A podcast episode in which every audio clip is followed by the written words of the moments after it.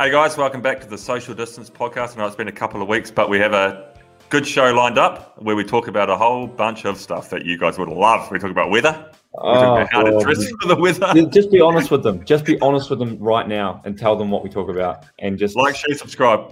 no, stop. I'm going to stop you there. I'm going to interrupt you. I don't like interrupting your intros. Honestly, I don't like interrupting your intros, but we just got to be honest with them. We punish people for a long time about how to dress in Andorra. We tell them about the difference between feels like and is in the temperature gauge, and we talk about dogs on there. So let's just not get their hopes up by saying we've got a good, great show. You know, let's just lower them, under under promise, over deliver. Like, share, Mm. subscribe. I'm not, I'm not prepared for this. This is gonna be a good one. I can sense it.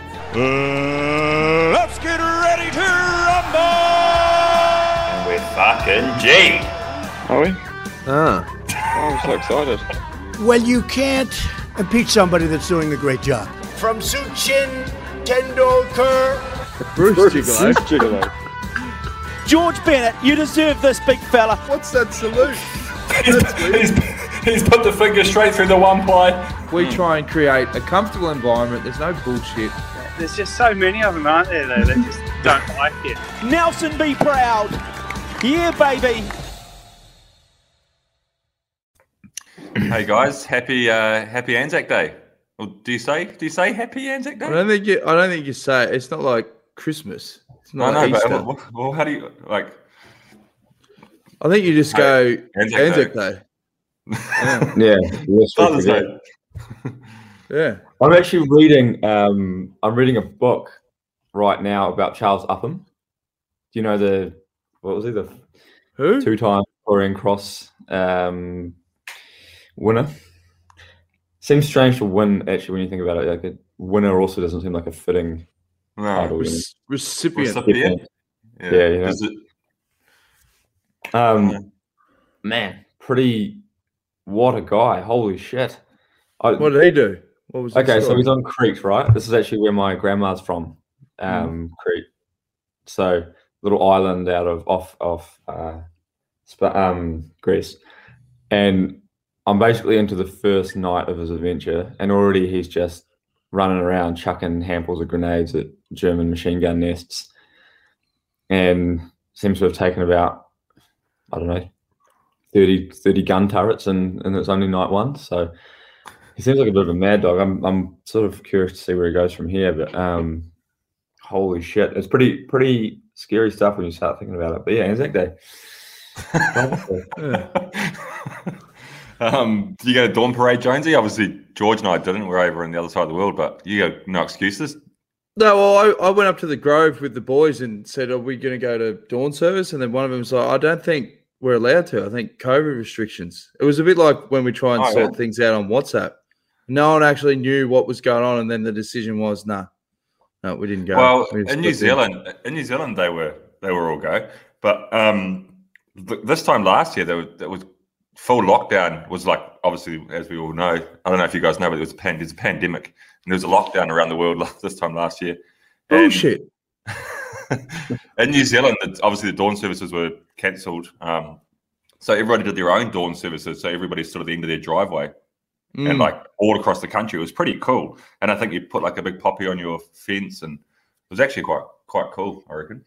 Mm. No, we, we didn't do anything this year. I remember one year we went um, to the Grove and we went to a dawn service like at Portarlington. And when we rolled up, this old guy was there and he, he had the Bundy out. It must be tradition, like if you if you go full on, you you have a, a bit of rum in your in your coffee or whatever. And I was like, yeah, all right, fuck it. And it was it was actually quite nice. Like it was shot a Bundy in the in the, the big pot of coffee. Yeah, like it was beautiful. Like a like an Irish coffee. Yeah. Yep. Anzac. Is that what they call an Anzac coffee, isn't it? Yeah, it must be. But yeah, Irish no, coffee. really- Isn't Irish coffee whiskey with coffee? I think so. Mm. Yeah, that's the only way. How's it all going, Bennett? When are, when are you heading off to the Giro or what are you doing? You're on a camp. What are we? It was today Saturday, Yeah. Sunday. Sunday. Father's Day. Oh yeah. Um, two weeks. It's getting close. I'm up on top of a volcano still. I'm still in Tenerife. Yeah. How's it? Um, yeah, you don't do much up here. It's quite good. I actually needed it because, like, you know, at home you're just like, uh, Jules will know this. Oh, you you know you know when you just like wanting to lock down and just not do anything. You want to be the biggest piece of shit you can be by just riding your bike and not doing anything else. And like at home, I can't. I don't have that ability. Like I'll see, like you know, I'll go home and I'll see like Caitlin will start cooking dinner, and I'm like, nah, I, I, fuck, I've done nothing all day. I've just ridden my bike and sat down, and she's been working all day. So I'll end up like cooking dinner and cleaning, you know, just doing stuff. Oh, fuck you. Which What a like- hard life, eh? Oh, you've got a hard life. Oh, no, yeah. this- this sounds right. But when you've done like six hours on the bike and you've got another six hours the next day and you just pinned, just standing up for 45 minutes. So what I was doing, I was getting to the point where I was like rolling the chair into the kitchen and just sitting down on like the kitchen table chair, just chopping onions. Do you Just not getting up the reckon like there's an argument there's an argument for like conditioning your legs a little bit more? So like doing more walking or doing some running or like conditioning to the point where they can actually handle standing up in the kitchen? Well, this- Or just I just this- hardening the fuck up. I think we're getting at. I had this discussion the other day with somebody with um about mental toughness, and we were talking about um, um was it with you? I had this conversation. No, it wasn't. Anyway, I was um we were talking about actually. You know who we were talking about? We are talking about um ultra runners, and it was this one of the girls Caitlin runs with, or I guess against, but this girl's awesome. She's I think she's the best in the world, or, or one of the best in the world. And um, New Zealand, New Zealand girl. Ruth, yeah. Yeah. And um and she she she won Mont Blanc and she's very, very good. Anyway, I think like she's obviously physically very good, but I think she's just like tough as nails. And one of the things that um Caitlin was saying was like, oh, they went to just out of off comment was like, oh, she's just at a um she, she went to a silent retreat. So, you know, two weeks, you go there, you're just in a, a room with just a bed. You're not allowed to speak, you're not allowed to have contact with anyone for two weeks. So you just sit there, or I guess you interact. I guess you do daily things like you walk around the garden, or you just meditate and you don't talk or have any contact with the outside world or anything for two weeks. And basically, it just sounds like going to jail, but you pay for it for two weeks. Yeah. And And even in jail allowed to talk, I think. yeah, jail. Jail allowed to do also. Jail sounds like a hell of a time. But And people Anyways, what- shell what- out good coin for this. Yeah, yeah, yeah. I mean, my sister was going to do one, um, and then I think there was a COVID outbreak, so she couldn't do it or something. It was it was over. It was in December. She was she was going to do it, but um, it got me thinking about the argument of like, I, I seem to go the other way, right? Where instead of trying to train my mental strength and try and like do all these things, like you know, you hear about like, um, remember when who's the old bull bike guy that ran Saxo Bank, Bjarne Riis. He, um, you know, he looks like you, Jonesy, actually, Bjarne Riis. Compliment. Um, no, he does. He looks just like you. It's Yeah. crazy. Um, He's, he's a nice anyway. looking cat. yeah, he's good. He's a good looking bloke. Won the Tour de France five times or something. But you, um, won, you won it once. yeah. And that, he won it red hot too. yeah. Anyway, um, 60. Um, anyway, what he, he, he, used to do those camps, the boot camps. Yeah, but he used to like throw like he used to take his riders out to like the you know somewhere in the Arctic Circle or something and throw them in the water and say you know, and the whole idea behind or they walked up Kilimanjaro and stuff, and the idea the whole idea behind it was like we're gonna um we're gonna make you do something really tough and really hard, you know, so that when you go into a bike race and you're three weeks in and you're going up the Stelvio and it's snowing, it seems easy. I, And I, quite, I like today. I like do you subscribe to that theory? See, I'm the other way. See, what I do is I save my bullets. You know, I Hmm. save all my mental bullets. I make it all cushy, and then, you know, and then and then, and then we do have like those five days in the Giro, which pissing with rain. Or, uh, you know what, Mhm. mate? All right, fuck it up. Five days. Just got to do five days. I've had a good run until now. Yeah. Turn turn the dial to ten, and then get through. But other people do the whole harden your mind up. But if what you do the harden your mind up, you get to the third week of the Giro and you're just fucked. It could Do you know go what the I other do? way. Do you know what I do? I have an off season. I have six weeks off the bike, treat myself Mm. horribly, and then I go and do a three day bike trip with Svein Tuft. That's like a boot camp. We did that two years ago in Andorra, three days. We started in Andorra, we went down into Spain, into France, and back into Andorra, three days. And like we hadn't, myself and Hippie hadn't ridden for, or all of us actually hadn't ridden for a month or five weeks, and it was brutal. Like it was eight, nine hour, eight or nine hour days, and carrying up. We had to like hike up mountains with our twenty kilo bikes on the back, like with all our sleeping gear and everything. Two and a half hours, like climbing, like bike, hike a bike or whatever they call it. You're And still like- paying for it. See, you spent so many mental bullets that trip. You're still paying for it now. Is right? Uh, a bit drop on one one drop. of Mate, don't talk to me about Mid-season. mental bullets. Don't talk You'll to me turn about. around There's one lie. guy here who's had Yeah. persevere. You've, That's you've me. spent all your mental bullets. I've just had this cushy ride. Who do you reckon's mentally tougher, you, Bills, or GB? Like, who's, Oh. who's Oh, there's a that's, different, that's tough. different, different toughness. I reckon.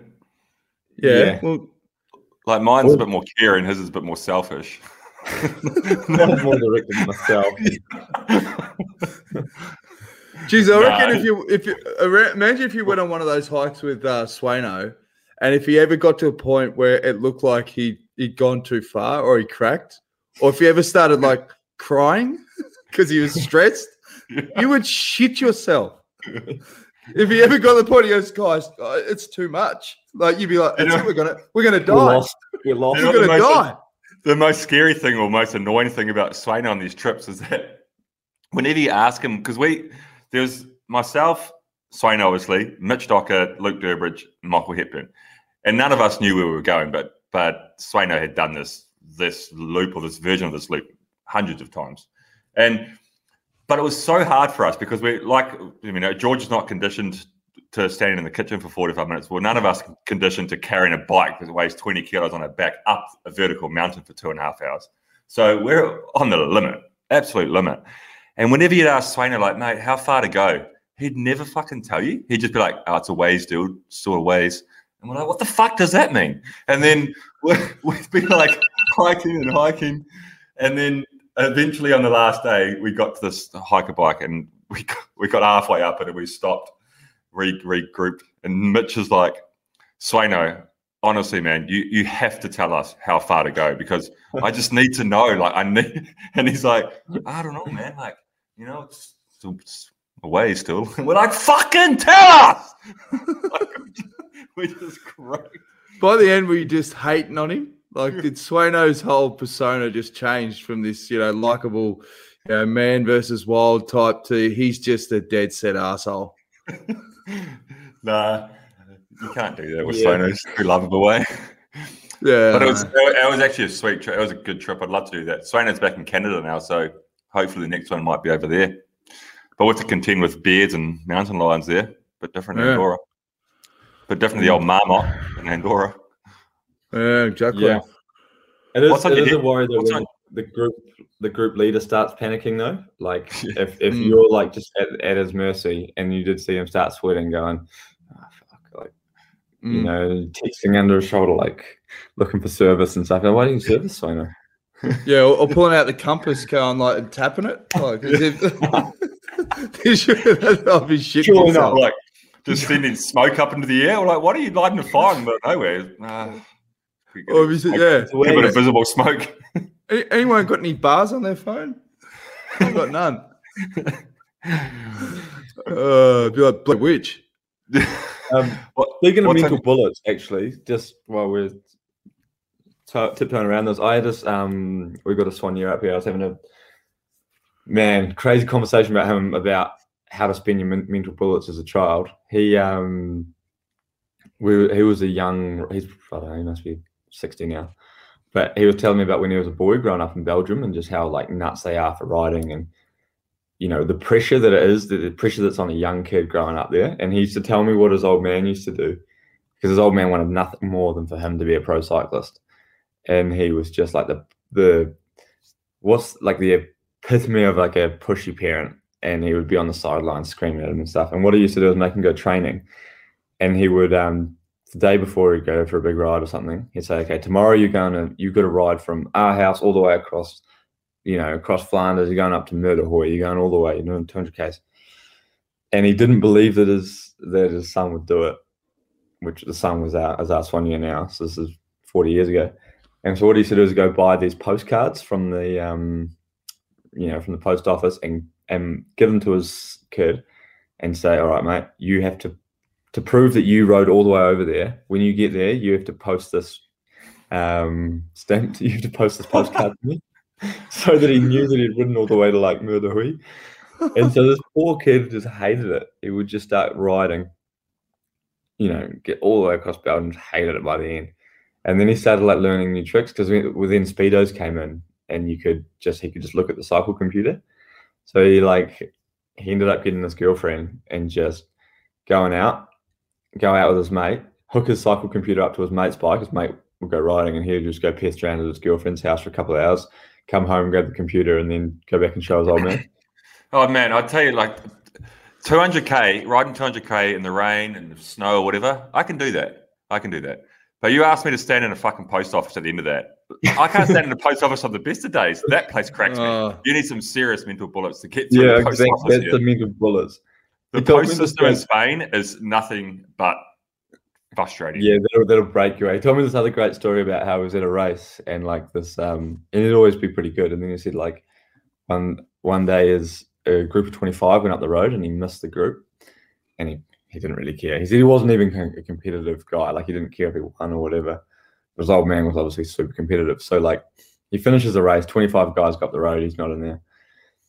And he like he's at the end. He's like looking for his old man. And one of the other parents comes up to him and goes, "Oh, here's a jacket. Um, your dad left. He said because you didn't make the front group, you have to ride home." Oh, jeez. That, Probably like that a would, fifteen year old. And leave the postcard. Yeah, I'm surprised. postcard. I'm surprised he's still working in cycling and he didn't just leave it all Oh, completely because he- he, he gets shivers every time you get these flashbacks. Oh, Speaking fucked- of, he um, fucked pushy something Mm. Speaking of push, pushy parents, I actually watched the finally got around to watching the Tiger Woods documentary the other night. Oh, seen yeah. that? Yeah. Nah, It's actually, it's actually made me revisit Legend of Bellend. I can't remember which way I voted actually when we did him on Legend of Bellend. I think we all voted Legend because of- Yeah. Well, then I don't change my vote after watching it. He's still a legend. Oh. But it's pretty good doc, doco. You should watch it, GB. It's on HBO, two part series. I'm caught up in a football documentary at the moment. Sunderland till I die, Oh, yeah, that's good. Whoa, I've whoa. the start of it. No. But there, how's the how's the blow up over that Super League this week? Like Yeah, I that, know. that was huge. Mm. But like, fucking money hungry pricks, eh? Yeah. Yeah. Like, ultimately, like th- you could argue that a breakaway league could work in some sports. S- Football is not one of them. I don't, Like, I don't they, know. they already have they already have everything they need. They already have their TV rights. They already have their Mm. merchandise, their ticket sales. They they're already making money from everything a breakaway league would bring to a club. But yeah, they're we need a breakaway league. Yeah, Take, but take Barca for example. They're in debt almost a billion dollars. I heard.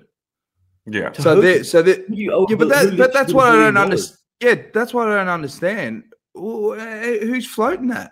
And how did They- they I get to that? Once it gets to like twenty mil, they go, all right, mate. Yeah, Fuck. you might need to start paying that back. But um, but because Barcelona doesn't, doesn't have an owner, they have a they don't have a they're owned by the the, the, the fans, the people. Really? So, Is it like a Yeah, so crowdfunding that uh, they're, yeah, they're effectively a crowdfunder. They're the only club. That's why it says more than a club or whatever on the stadium because the they're the only club. I think they're the only club in the world that's owned by the fans. So yeah, all their money comes from obviously some private sponsors, um, Qatar Emirates. Foundation or whatever. Fucking and- Um, but yeah, they're owned by by ticket holders. You know, like season passes, merchandise, all that stuff's what funds the club. They don't have, actually have an owner like, say, you know, Arsenal has that Yank, whatever his name is, Josh or some shit. He owns them, Mm. not Barca. Um, we could own them. So We own merchandise is obviously quite a lucrative business because I see that um, Jonesy has a new Hmm. cap. How good! It arrived uh, in the box the other day. It was even like a sticker on. Oh, actually, I better not give my address out. So, um, yeah, the, at the social distance sticker on there, the works. And then I thought, oh, you beauty. And then I'm like, hang on, where's my fucking hoodie in that? That hasn't arrived. So So there's, there's, there's are we, promote, are we promoting? Are we promote? Should we? Let's, should let's hype this up a bit. All right, drum roll. Jonesy, what's be- on your head, mate? What's on your head? It's the official test cap for the social distance podcast. I rate it, except we've got issues. I've got random lines on mine. I don't even know what's going on here. This one, this makes sense. This is all right, but this thing in the middle, it's like a bandaged crankski. Looks That like a- middle line there is actually that's um, you know, I hate to blame Caitlin for anything because she's actually the one. She's the only one who's got any buoyancy in this group, but that's her fault. What is that? That was the Alright. original design when we tried to put give Jonesy that little forehead crack. oh, and this we were- line here. Yeah, Wasn't it like a centimeter higher before? and then we were like, no, yeah, No, no, what's happened? no. So what's happened there is Printful's mistake because then, Yeah, then the mask, which is supposed to be considered to be lower, yeah. has has grown like three or four lines, and now his whole face just looks like it's just a circle with all these lines. Burn going victim. It looks like someone cut their thumb and it's bandaged it up, Yeah. like and put some headphones on it. Yeah. Anyway, the merch should be ready soon. Oh, well, that's just a teaser for you. Yeah, but the cap actually is very comfortable. So What did that I'm happy with cost? What was uh, what did that cost you, Jonesy? That hat? Can't remember. I 15, 20 bucks or something. Jeez, perfect. Yeah, no, that'll that's a comfy. Quality, quality's great. World class sporting team. We sell enough merch. Yeah. Speaking But of um, But, but outrageous cool- sporting events and things in New Zealand, I just yeah. did you guys see um, the latest controversy in uh, dog racing? Oh yeah. The dog owner was feeding the dog meth. Tested positive for meth. What? So, what, what I want to know, this has got a lot of questions around that. Yeah. So, okay, in, yeah, New Zealand dog owner. I mean, one, what what happened to the dog? Like, geez. Uh, two, who was doing random drug tests that involve meth? You know what I mean? Like, yeah. so, so, so someone obviously had their suspicions, like these dogs could be on meth. Um, so and enough that they this dog was behaving so wildly that they went, oh, I reckon that dog's on meth, and they three. How do you take a piss sample from a dog? Well, actually, yeah. They might they might do uh, like a swab they- or something. Yeah, maybe. Don't. But they, but question. dog, dog racing's had a few Blood? issues. maybe blood. So, so dog racing was banned in New South Wales, I don't know, five, six years ago because of live baiting. So when they used to train the greyhounds, they'd have these long tube, like mesh sort of tunnels, and they put a, mm. a possum in there, and, and the dogs would chase this possum or whatever and catch it and rip it to shreds, and it would send it mental so that when they were in a race situation, they saw the, the bunny roll around, you know, they just go mental and, and run even harder. And then they did this investigation. It shut the dogs down. And then you heard stories from way back in the day. If if like a dodgy owner didn't want their dog to win, they'd feed it like a two meat pies before it jumped, and then it'd you know have a heavy guts or whatever and slow it down. And and then I heard another I heard another story of a mate who was involved back in the eighties with some greyhounds in in Darwin, and his job was when he loaded the dog into the the kennel like it, the barriers, he had a little bit of Vicks on the end of his finger, and then just as he put it in, and then off it went. And so yeah, no, there was heaps of dodgy shit going on. But yeah, the meth one, there was a dog that they showed. I don't know if it was the same dog, but it jumped the fence and cut the field, and then you know tried it won by about four lengths. But I don't know if that was the meth dog. But I yeah, mean- when they when that come out, I think everyone's like, "What are we doing?" It's like that episode of The Simpsons, you know, when Santa's little helper climbs up on top, and the announcer goes, "That is it. That is the end of dog racing." So is that why they banned it for humanity? Or Yeah. no, is that is that called Oh, humanity? it's if it's an humanity. animal? Humanitarian reasons. No, it's not humanitarian if we're talking about dogs. Yeah, no, it can't be. What's the what's what's the what's what's What, humanity what's the and, word? What's the word for animals then? and ma- I don't know. Humanity is humans, no? Veterinary reasons. Uh, no, animal animal rights, animal, Animal welfare. rights. Animal, animal yeah. welfare. Yeah. Um, but also the return, the the ROI, the return of investment on that gram of meth. I mean, what do you, what do you pay for a gram of meth in New Zealand? Yeah, it's not cheap, I don't think. It's like the house market. It's real expensive. Mm. So I imagine, uh, yeah, good. Mm. I, I, I hope that that we- wielded some results for the for the, the drug syndicate on You that one. we were talking about this yesterday, a few of us. Um, the Flying Mullet actually brought the same article up about the, the myth, mythed up dog. And we were talking about do you reckon he was test like why would you give your dog myth? Okay, is it for performance? It must be. But like George says, it's also super expensive from what I understand. Mm. So is he testing his is he a myth producer who's testing his product on a dog? Like what they used to do in the mafia? They used to test cocaine on their dogs, their bulldogs. Oh, maybe. Yeah, I see what you mean. See, like, do they get the right batch? Well, I Hmm. guess it's pretty well known. I mean, you think it like, like, remember Tommy Simpson? He died, and when did he die? Sixty-five. On Ventoux. Yep. he basically had, I mean, the equivalent of of meth. I mean, it was speed, wasn't it? Yeah, amphetamines. Yeah. Yeah. I mean, it obviously would work. I mean, I've never tried meth, but I mean, No, neither have I. But from what I understand, if you take meth, you stay awake for a week. mm, okay. Almost not worth the hassle giving your dog that because you got look. A lot of admin, a Especially lot of training. greyhound. Greyhounds typically sleep like twenty three hours a day. I think they're like the most sleeping dog in the world. I'm pretty sure they sleep literally like twenty three hours a day.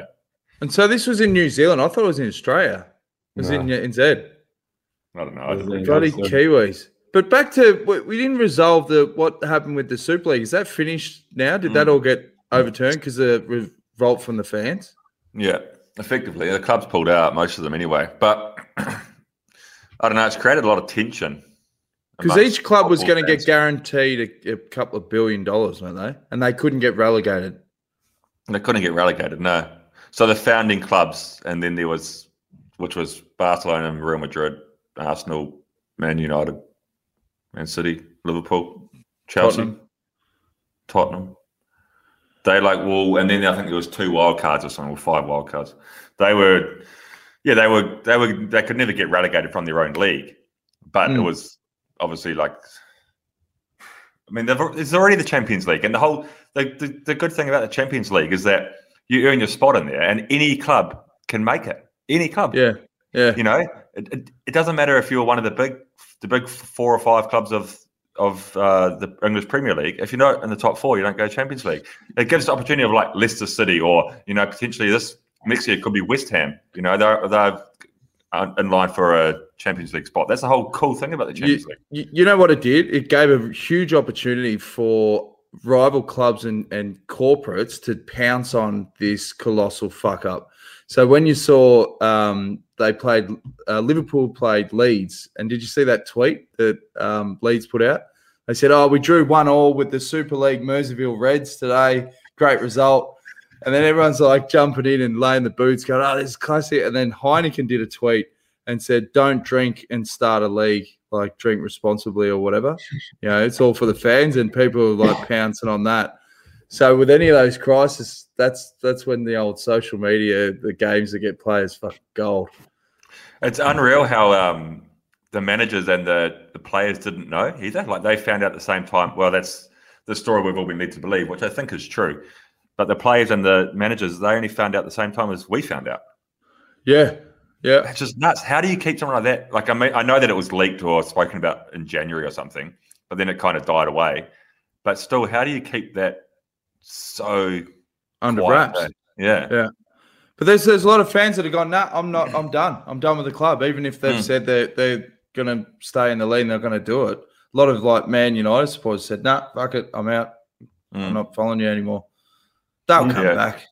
There's an awesome interview from uh, I think it's from Roy Keane that I saw talking about Man United. Obviously, he's his own club, and he's yeah, they're not happy. They're not happy, but it, it's done. I think I don't think it's going to happen. And now all the all the fans, are, you know, I know in Arsenal especially, the fans are basically there's no. They played the other night. and There's no fans in the stadium, but there was about twenty thousand of them outside the stadium protesting and lighting fires and trying to get these guys to to sell the club to hand the club over. Mm. Um, and then I saw a tweet from uh, the CEO of Spotify.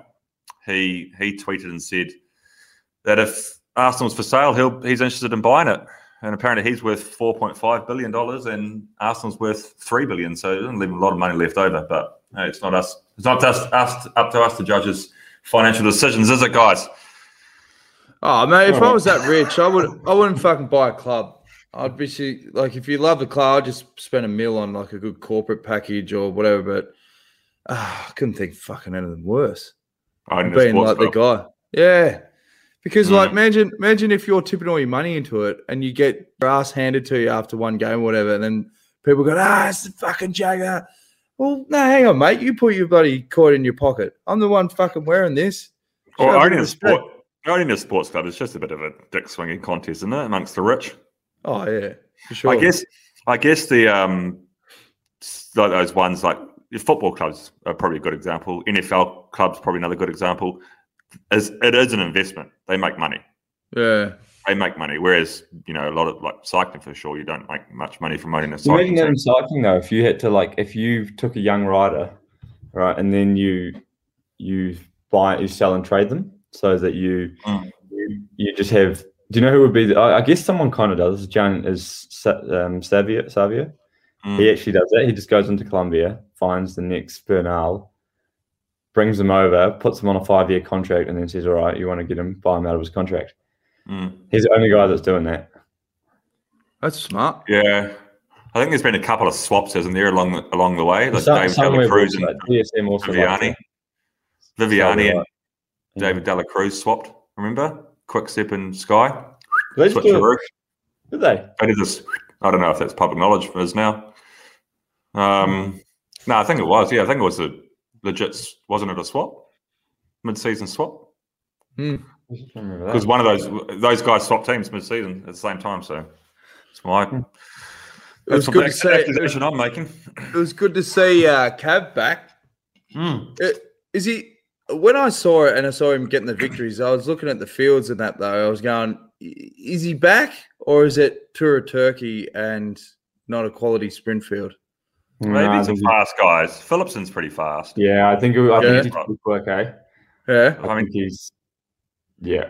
He, he I also saw some numbers that he was doing like higher peak powers and shit like that now. So I think he's I think like Turkey's one of those races where it, like the it, it doesn't look super hard because it's all on a big road and wide and it's not a huge pello, but then you go into the final and they just go absolutely ape shit. It's probably super hard to win a sprint there. But like, oh yeah, I, I see your point, Jonesy. Okay, yeah, you can argue that the top line of sprinters went there: Sam Bennett, Caleb Ewan, those guys. But the fact that like Philipsen's, you know, he, yeah, he's not the, he's not like a number one ranked sprinter, but he's fast. And uh, but the fact that Cav won four of them Mm. sort of shows that shows how good he's well he's going. Because yeah, okay, the field wasn't top top top level, but no bike race is easy to win these days. And for him to win four of them shows that he was considerably better than who was whoever was there, which means he was probably ready to. Imagine what did he bring up his 150th win? That's Mm. insane. Yeah, Imagine winning 150 times. imagine winning once. Yeah. Imagine winning. You'll get your chance, mate. What, what's your schedule like? So, so Bennett's going to the Giro. What are you doing? I go to Romandy today. Actually, I uh, I've yeah. So I had some issues with my wrist still um, after Coppi Bartali and or during Coppi Bartali, and had to had to do more scans and things, and every, everything's everything looks okay, but I'm still having still giving me grief. It's just a a tricky injury and a complicated joint, and it's going to take time to.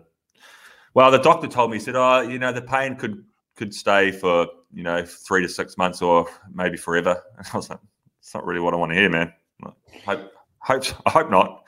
Um, but anyway, I'm going to race again because we got the all clear from the scans. Team doctors are happy, so I'm going to Tour of Romandy today. It starts on Tuesday. I've got a flight in about four hours. I haven't packed a single thing in my suitcase yet. I've I'm got some bad news. for you, mate. Podcast.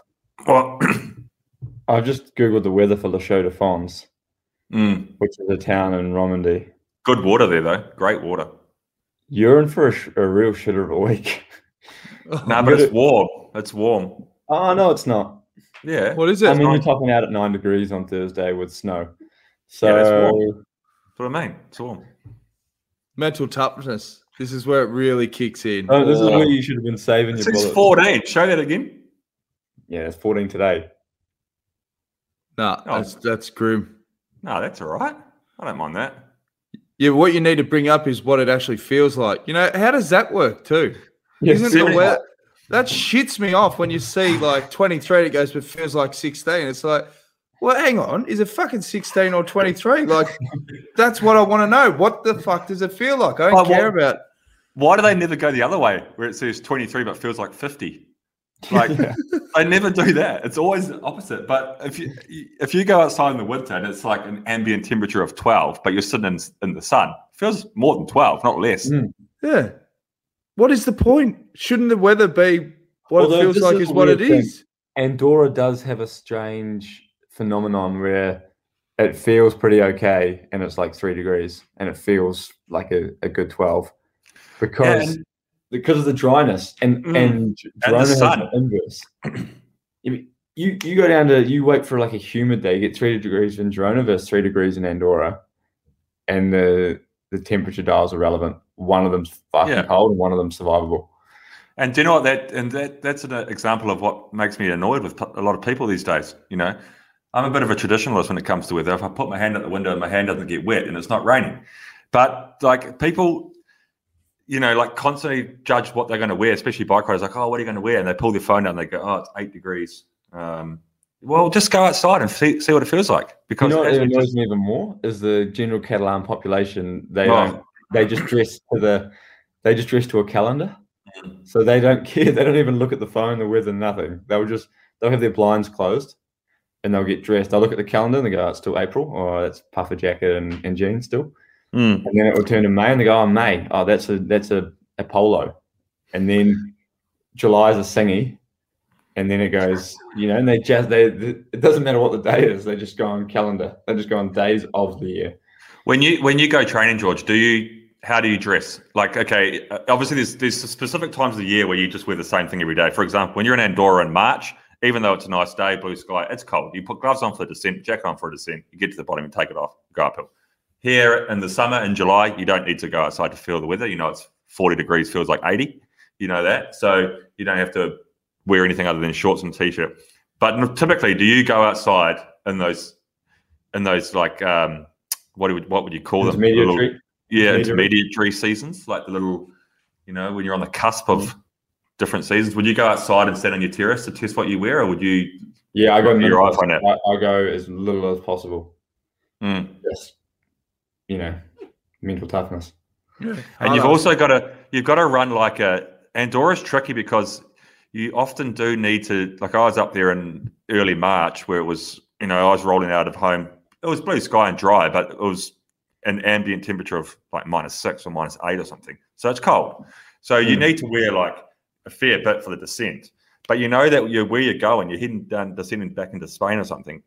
down there it's you know, it's 10 degrees or 12 degrees. So you've got to like wear the right kind of clothes that you can either it's small the jacket's small enough to fold up and put in the back pocket, or you've got to commit to the stash, which is what I often do. Descend down, find a bush, and just stash. Yeah, stash stash gloves, is good. stash jacket. But then you still got to get it home. And getting home to our house in, in Andorra is a 30k climb. So you're not Do wearing it.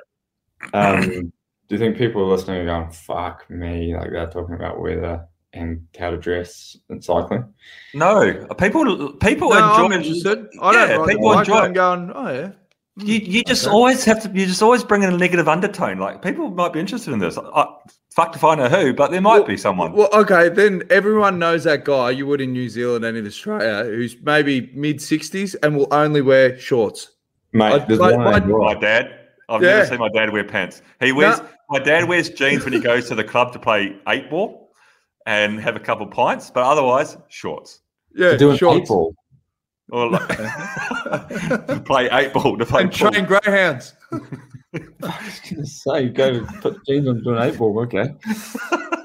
Sure, But I remember dad, we had one of dad's mates, Woodsy. He would always wear shorts. And I remember he'd be like the maintenance guy for one period at my high school. And I remember one day it was fucking freezing. It was like, you know, two or three and shivering. And he's out there like screwing stuff in. He's got like the King Gee's on. And I said to him, Woodsy, like, what are you doing, man? Aren't you cold? He's like, nah, don't yeah, feel but it it. becomes their personality. So they Yeah. know, like one day they're like, I want to put fucking pants on. But Yeah, I've got this rep as being the guy that wears shorts. yeah. And But you know do you get cold legs though? in- I don't Huh? often I don't often Oh, yeah. complain of cold legs. You get Like, a you get a nice breeze through that little gap in your King Gee's. It's gonna bloody freeze your your plums, mate. Yeah, That but I'm talking. I'm not talking about legs. I said, do you get cold legs? I didn't ask if you get cold nuts. That's a different story. yeah, but oh, I suppose you would. Yeah, a bit of bit of knee knee shiver. Don't the nuts retreat anyway if it's cold enough? Yeah. anyway, who's the legend or Ballin? Uh, I don't know. Um, Why don't we do Legend of Bellin? Um, people who dress to the iPhone app. yeah, Bit, There bit of go. feedback. Bit of feedback on the people ba- that wear shorts in winter. yeah, but there's a bit of feedback I saw. People like they get passionate about anyone that openly admits they like boy bands or girly music or whatever. But this is like the the proud man that wears shorts. A lot of proud guys that listen to the harder stuff, you know, rock and roll, uh, Metallica, and whatever. But I mean, you just got to own it. I don't. uh, Backstreet Boys, they're good. They're fine. There's no Did you- problem with that. Oh, when, how, how was that? How was Backstreet Boys? Uh, the concert. No, it's next next year. Oh, Same- year. Yeah, it was April next year. I know it's been a while between shows, but um, no, but actually, I agree. I, I think there's a time and a place for everything. Like I'm not, I'm not Sounds a, like you are. a fan of the. Not a fan of the Backstreet Boys to the point I'm Sounds like you are. Whatever you're about to say, you're not. Sound like a hypocrite. Yeah. Um, no, but the time and place of Backstreet Boys. Like if you're if you're partying and like you're having a fun night or whatever, and then all of a sudden someone chucks on, I want, it that, way. It's Yeah. fun. Everyone Yeah. gets behind it, has a sing. It's better than putting on has a laugh. Thrasher or something, isn't it? Yeah, exactly. No, Um, Um, exactly. right, so are we doing? Are we doing uh, people that wear shorts in winter? Why don't we just do the weather as Legend of Bellin? The weather. Well, and how do you yeah. Judge that? Well, it, it'd be no brainer. People that wear shorts twenty four seven are legends because you, it comes back to what you're saying, George. It's, it's mental toughness. You know, they make a I'm going to call. say Dutch Aliens because they've they've they've um, they've invested too heavily in their in their sort of identity, and they've No, but that's not necessarily corner. true. I, I, They've so backed this, themselves this, into a is- corner in a big way. this Defend your dad. with- Defend Does- your dad. yeah. Sam. This also happened to me when you had a, you guys had a crack at me for wearing jandals when it's cold outside. Mm. Now, George said to me that I don't, I you know, it's my personality, or like I, I'm trying to defend my personality, or whatever you just said. Like I'm trying to make a show, like oh, I can't back, I can't go back now and put shoes on after, you know, everyone's blah blah blah. That's not that's not the truth. I'll happily put shoes on if it's fucking raining outside and it doesn't make any logistical sense to wear jandals. But ultimately, I wear jandals because I.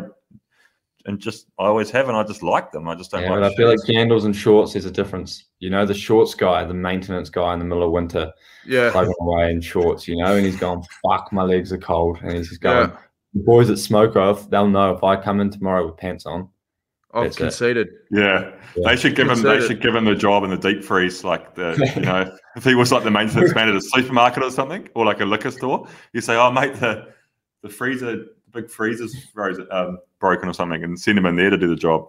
Till Yeah. eventually caves and wears pants. Yeah, no, I, I reckon legend all the way. If you can Well, commit to that. You're not a big pants. You're not a big pants wearer, are you, Jonesy? Uh not really. No, I I had like those go-to footy shorts, you know, that I just love wearing and slothing around the house. Mm. Um, but there's no pockets in them. Like even when you got your sloth COVID pants, you still need pockets, Mm. you know, because there's always going to be random things that you just want to drop in there, you know, like Pockets a, are handy. Yeah, like a phone or you know, I've actually got a set of those footy shorts you gave me, the uh, Hawks ones. yeah, they're good. Oh, Any update on the robbery? No, I got Oh, I got yeah. a um a letter. They so they said, oh, there's a letter from the police. And I'm thinking, oh, here we go. We've got some leads, and it was like a um, it was like junk mail. It was like a, a, a letter that basically said, you know, we've we've put uh, Senior Sergeant, uh, you know, Jack Kingsley on the case. I'm thinking, oh yeah, here we go. You know, what else have they got? And they're going, look, uh, as you know, uh, not all property gets recovered. So we will try Oh, our best. It's like, well, hang on, I know that. What else have you got?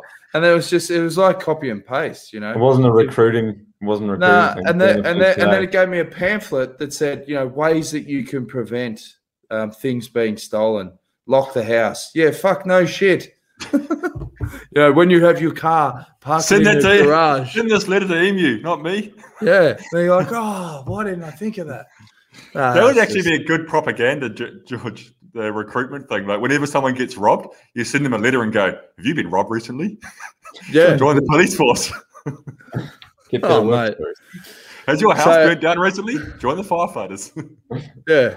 So nah, no leads, no uh no property back, nothing. But I don't give a shit. The jerseys Oh, are gone. So But but the age just on the age today. And others, Yeah. um, other news. oh yeah, actually, since the last episode we we did before Tour of Flanders, that was the last episode we did, and I picked the winner, Asgreen, and I we got a number of comments. So let's see if I can do it again. Who are you Alright. picking? Who are we picking? oh jeez. Oh, we have I'm to go seeing on five star favorite and a and and an outsider. Okay. All right. So- well, I'm going with Michael Matthews because there's an article on Cycling News from Matt White. A win for Michael Matthews could just be round the corner. Uh, Th- Geez, if that's not a, an omen, if Whitey says you're just about to break through, that's it. Go bling. and you're It's a good and race, though. outsider? You're outsider. Um, geez, I don't know enough about the sport, mate. To be honest, I don't know anything Okay. about the names and that. So I'll just stick I'm with- going Roglic for the win with the outsider of.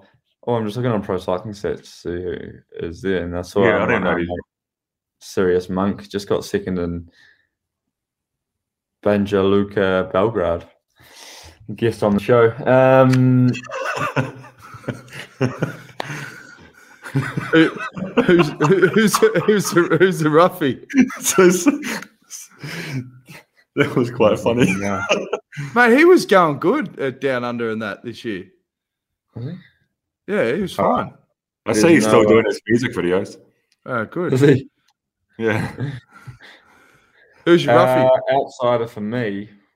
Oh, I know my outsider actually is um is Jonas Vingegaard. He's also oh no, I know my outsider. Of course, it's um Van Sevenant. Oh yeah. You He's ever seen good, a eh? guy that rides like he's been shot, Jonesy? He's he's strong, eh? Yeah. that guy? Who was it? Like like this, mate. Yeah, awesome. This guy is so strong. Yeah, who's he ride He's my for? outsider. Quick step. Yeah. Um, who's actually his racing? pressure. Well, I'm going to go talked- you've Talked it up. Okay. I'm going to go Alaphilippe as my main my main guy. Oh yeah, Cyrus Monk. Yeah, good job. Short stage that one. I saw that. um, how do you find start lists? Oh, There you go. Popular Darwin Atapuma. I don't think he's racing. He's obviously racing elsewhere. Uh, he won in Volta Colombia. Um, wonder how That's that. Esteban's brothers doing in Volta Colombia. There's a lot of Uh, Colombians racing Tour of Colombia. there's a Top lot. 16, all, top 16 all Colombians. Then Oscar Sevilla in there, 17th Spanish. And then it goes How old is he now? How old's Oscar Sevilla? 40, he's got to be in his 40s. 44. I think he's 44. 44, born in 1976. He still goes good, eh? Oh, Well, imagine cy- cycling years old. news. Cycling news have listed the top five riders. Michael Woods, he's going good. Oh, isn't yeah. He'll be my outsider, would he? he? Well, oh, no, no, no. I said that first. That's mine. Okay, you, you can have him. I call it. Yep, Woodsy. Alright. Um, I'll go with.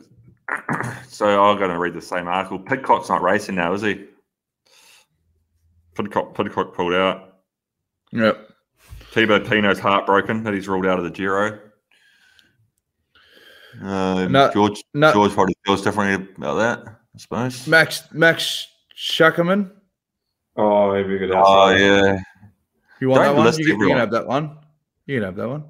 I'm just stealing from bloody cycling news, so I'm not doing any work. I reckon. All right, uh, wrap it up. I need to go Yeah. Yeah, we're really tapering off here. I'm enjoying this. I want to drag it out as long as we can. We're only at 49 minutes. Still got 11 minutes to make the hour. No, no, no. no. I No, need to no, we're in that we're in that George Bennett danger zone. That's 40 Yeah. to 50 minutes where Oh, his something- brain goes, Yeah, something got Oh, the boys, I gotta go. I gotta- It's here. Jeez. I love how George- came. I love how George like he's like, yeah, guys, uh, got an easy day on Sunday so we can do the show. And then like I sent a message like, yesterday saying like what time, and then George just doesn't reply. I see, I, I can see you've read the message as well in groups. I'm like George has read it. I'm like, Is it done? okay, You caught me at an inappropriate time. I'm going to follow this up because it was going to slip through the cracks otherwise. So I follow it up, and then he comes up with the time, 9:45. Beautiful, no worries. And then, uh, or 8:45 where he is, and then at like last minute, he just sends, "Can we go 15 minutes earlier?" Because I just realised breakfast closes at 10. Mate, you've been in the island for two weeks. How did, you must have known that breakfast closes. I don't know. I haven't even been to breakfast at 10 because normally I get up and go to breakfast. Yeah, that's a good point. You need you need shirts that just say "suck my double blue tick." That's quite good, eh? It is. Well, you're part of the Alright. merch. Yeah. All right. Okay, boys. All the best. Um, so like, share, subscribe. yeah, like, share, subscribe. See you guys. Uh, we'll, next- we'll, we'll have to do one just before the Giro and do a bit of a Giro preview and get Yeah. the vibe. talk about the weather, the Giro. You'll get one of happens for the you'll Giro. get is Roglic doing it or Wout van Aert? me. you got any big big names? Or are you leading the Giro? Yeah, I'm, I'm, I'm, I'm, I'm the biggest name they could come up with. Are you really leading the Giro? Yeah. Oh shit! This could be a bloody good app. We'll just we'll have to do one live every day. See how the Actually- lead check check in the leader. Why don't we why don't we cut the last fifty minutes and start again and just do an episode now about George going to the Giro as a leader? You guys up for that? Let's do it. No. Okay. I gotta pack anyway. I gotta pack a suitcase. I gotta go to Romandy. All right. But it's Uh, like my rain jacket by the uh, sounds. Yeah. Enjoy. Speak you, soon, Dax. boys. All right. Great stuff. Bye.